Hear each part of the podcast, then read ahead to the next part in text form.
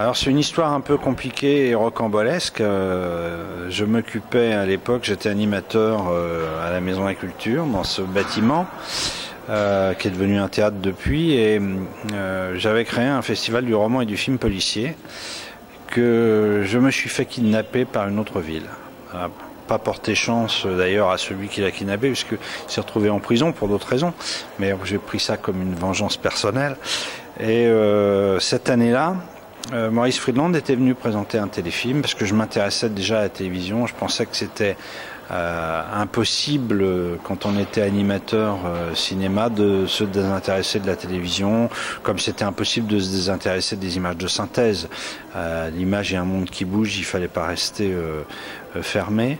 Et Maurice, quand il a appris que le festival du polar allait ailleurs, m'a dit mais ce qui serait ce qui serait bien de faire, c'est de créer un festival de télévision. Ça, n'existe nulle part ailleurs. Effectivement, euh, il n'y avait pas de festival de télévision en France. Et l'autre festival qui a le même âge que nous, le FIPA, euh, a été créé la même année. Donc, euh, c'est quand même une idée qui, qui, allait surgir dans des têtes différentes. On l'a proposé à la, ville de Reims, qui a accepté. C'est comme ça que c'est parti. Comme dans tout festival, il y a une compétition hein, euh, qui est euh, qui comporte deux pans. Est-ce qu'il y a une catégorie téléfilm et puis une catégorie série feuilleton? C'est jugé par deux jurys, un jury professionnel composé exclusivement de professionnels, dont le président cette année, Jean-Louis Foulquier, euh, producteur de radio euh, qui est devenu un acteur important, notamment un acteur sur une série qui qu'a lancé France 2, qui est David Noland, donc euh, c'est cumule beaucoup de beaucoup de qualités pour nous, et un jury du public qui est recruté avec un journal de télévisé qui est le Téléops. Et puis il y a un hommage euh, à Maurice Friedland, qui est le délégué général des rencontres, euh, euh, hommage qu'a souhaité Lina. Et sur cette rétrospective, j'ai trouvé que c'était une bonne idée. On, on en a parlé après à Maurice en lui disant de toute manière, c'est Lina qui a décidé, t'as pas ton mot à dire. Ah, il a quand même choisi les films qu'il voulait montrer dans sa rétrospective. Euh, il y a ce best-of dont on vient de parler, et puis il y a un hommage à Maigret, parce que, pour deux raisons. D'abord parce que Maigret euh, a eu 75 ans très récemment, euh, en 1931 que sont parus les premiers romans mettant en scène Maigret chez Fayard. Et puis ensuite, c'est un personnage qui a eu un succès considérable en télé, puisqu'il a eu euh, des séries qui ont été consacrées dans pas mal de pays, en Angleterre, la première avec Rupert Davis, en France avec Jean Richard, en Hollande, euh, au Japon avec un Maigret japonais, en Italie avec Gino Servi, à nouveau en France avec Bono Kremer, en Angleterre avec Michael Gambon, un sublime acteur anglais, et puis qu'il y a une série de maigrets qui se tournent en ce moment, euh, des maigrets produits par des Italiens mais qui sont diffusés en Espagne, avec Sergio Castellito, ce qui est un maigret peut-être un peu surprenant. Euh, donc un personnage qui, a une, qui est vraiment un personnage mythique de, de, la télévision. Euh, à ma connaissance, il y a, même Sherlock Holmes n'a pas eu droit à autant de séries télévisées. toutes les séries mettant en scène sont des séries anglaises. Maigret est un personnage réellement international.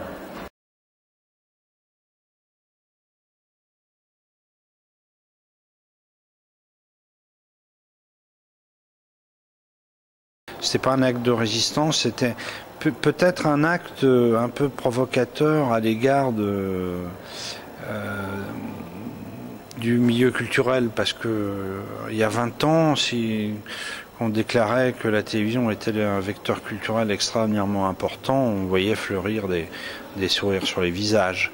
Euh, maintenant, on est à une époque où les grands événements culturels de l'année euh, c'est des séries télé. Quand 24 euh, heures euh, est, est, programmé sur Canal tous les journaux consacrent trois pages.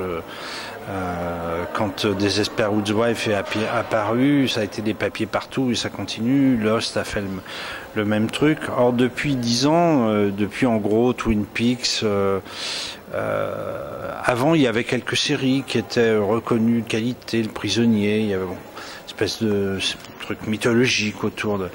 Euh, maintenant, on est, euh, on est c'est devenu courant. Les séries sont des événements importants. Et même si c'est pas des événements, euh, c'est très frappant de voir, par exemple, à quel point euh, des séries comme Cold Case ou FBI Portée disparue, qui sont pas des séries faciles d'aspect, ont un succès auprès du public. ça veut bien dire qu'à un moment, le public peut être très intelligent.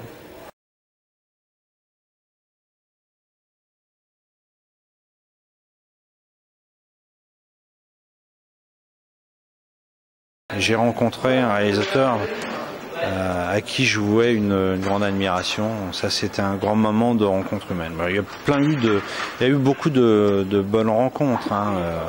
mais ça, c'était une espèce de truc mythique, puisque Valérie au Pays des Merveilles est un, un film qui m'a qui m'a profondément marqué. Autrement, les œuvres qu'on a passées, il y a beaucoup, beaucoup de choses qui m'ont qui m'ont impressionné, oui.